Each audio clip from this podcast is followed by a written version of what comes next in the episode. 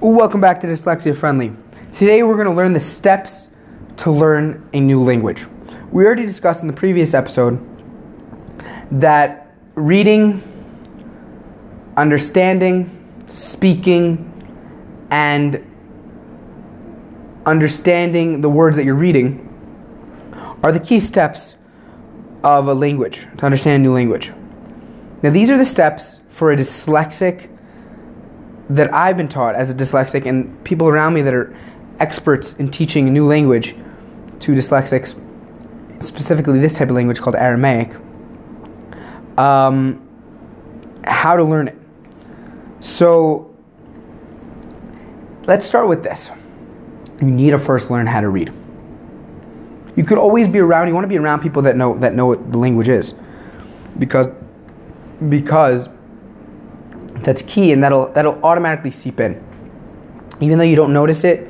That those little little steps are those little things that you're subconsciously understanding just because the hand motions, whatever, you're actually getting. So be around people.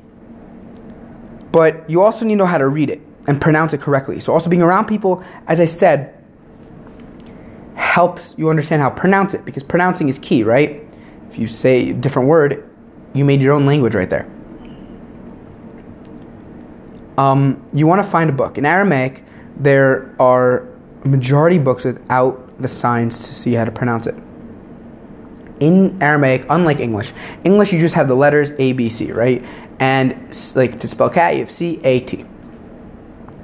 In in uh, in Aramaic, for example, I, I, am not going to give those letters because most people won't understand that.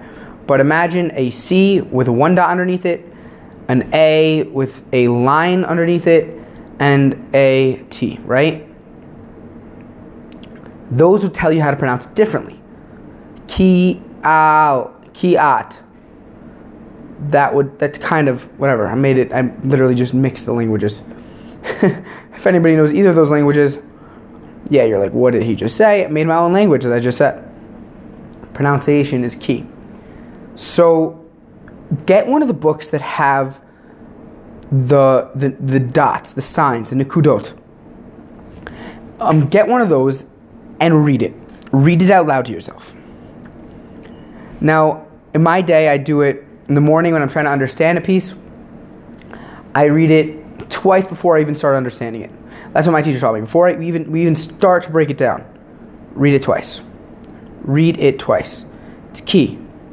It's key because it makes you familiar with the words, and it helps you helps you get to it. Right? Helps you.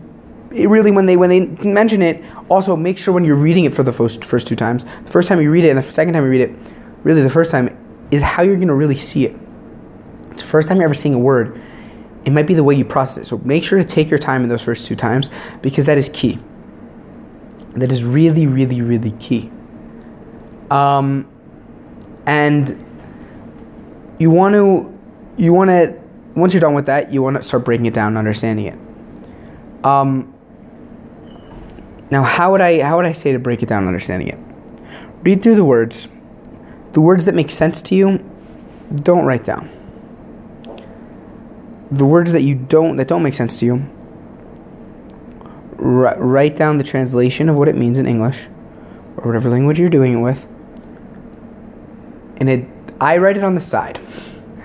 Um, a lot of people I know write people write it on top of the word people write it on the side of the word and then my teacher's like you're doing it all wrong. Doing it all wrong. I'm like why why, am, why do you say I'm doing it all wrong? I'm like, I'm getting it. I'm, I'm doing so much. I'm doing so well. He's like, yeah, but when you go back to this, when you don't know the word, you're just going to look on the side. If it's in a different book, if it's in a little folder, if it's in a, a notebook, it's not in your book. So you're not going to just glance there, boom, number 23, 23 on the side, boom, got it. Right? It's instant, boom. When I don't know it, I look there. And that's going to be a crutch for life because I'm never going to be able to really learn it and just open up one of these books and just start understanding it. So that's the first level of just basic understanding. The way to get better at reading, right, is literally read, read, read. There's a time in my day, every single day, where I take a piece of Aramaic and I just read it.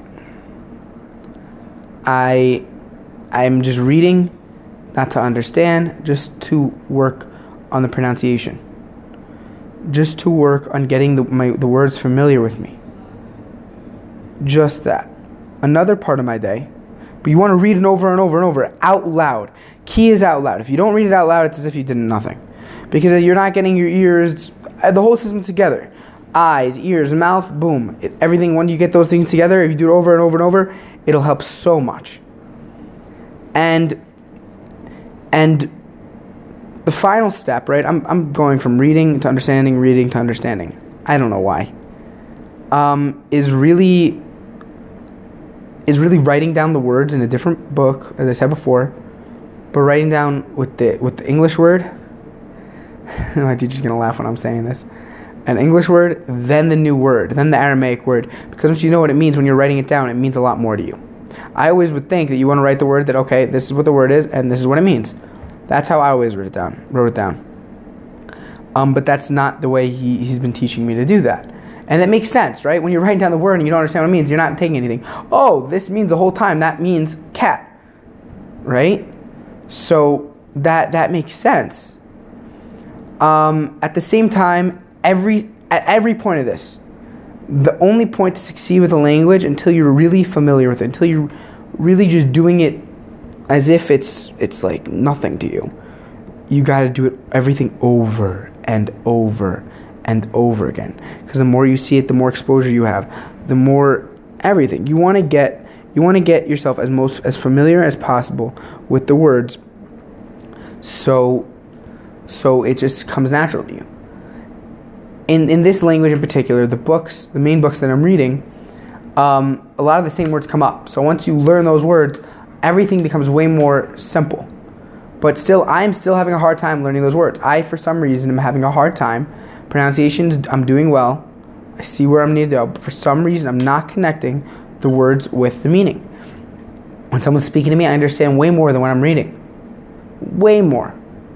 Um, and I'm still going to figure that out. I'll keep you updated on that one. But these are the steps that I've learned so far how to learn Aramaic, and I assume most of the principles there you can apply to a foreign language as dyslexic. Hope you have a great day. Stay happy, smile, positivity, and bye.